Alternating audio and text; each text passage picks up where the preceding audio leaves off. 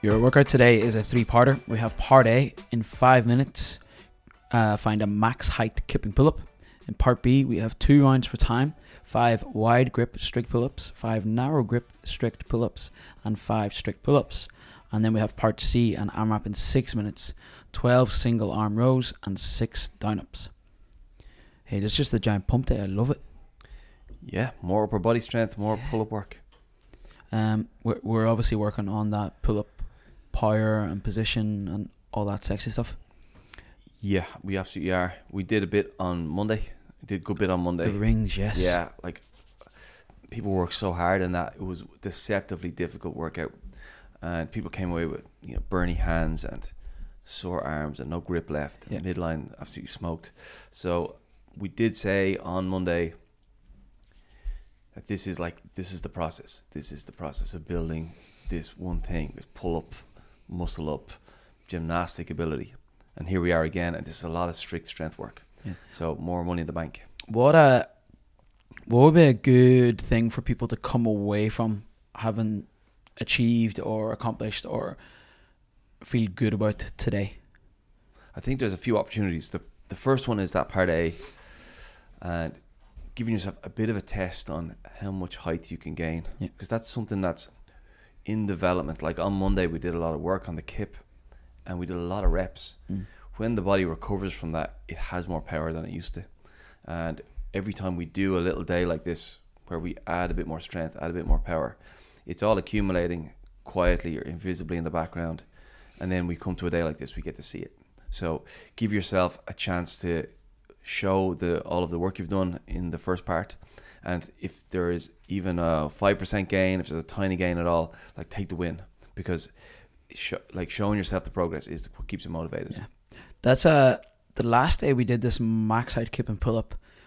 I found some people got their first bar muscle up, which was amazing. Some people got their first chest to bar, but then some people got their first proper kip and pull up because they started ignoring the get my chin over the bar thing, and they just tried to get the whole body as high as possible.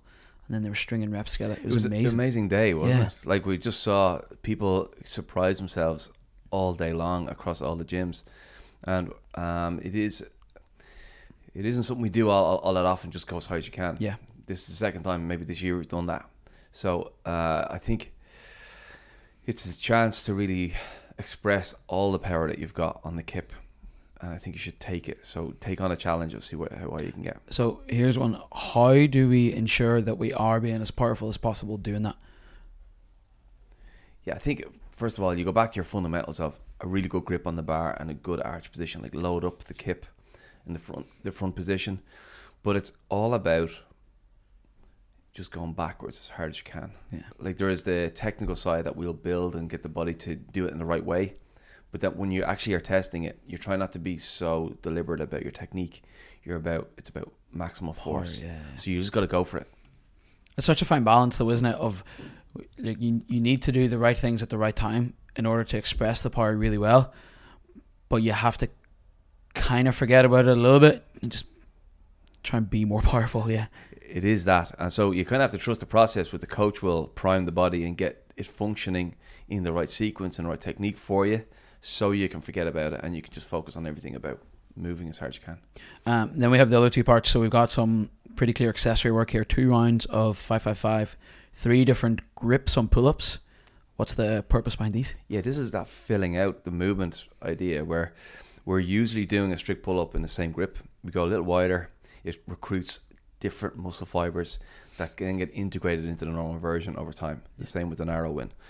So we've got 30 strict pull-ups to do, but we're just varying the grip. So every time we vary the grip, it'll be harder in some ways because we're not strong in those wider or narrow grips. We don't train it that much. So they get stronger, but in other ways, the variance almost refreshes because you get new tissues to work with. So it's a bit of both. And then the single arm row. I don't think I've coached this since I started working here. This is fantastic, yeah. I think you've done it on the odd Saturday, and Jose's definitely done it, and Hannah's done it in the speciality course. But I don't think I've coached it. I can't wait. Yeah. It's a really good accessory movement, and you can go and go and go to death on this one. Yeah. So it's an AMRAP, so move fast, and the goal should be to accumulate as many single arm row reps as you can, because the more you do, the closer you are to those pulps.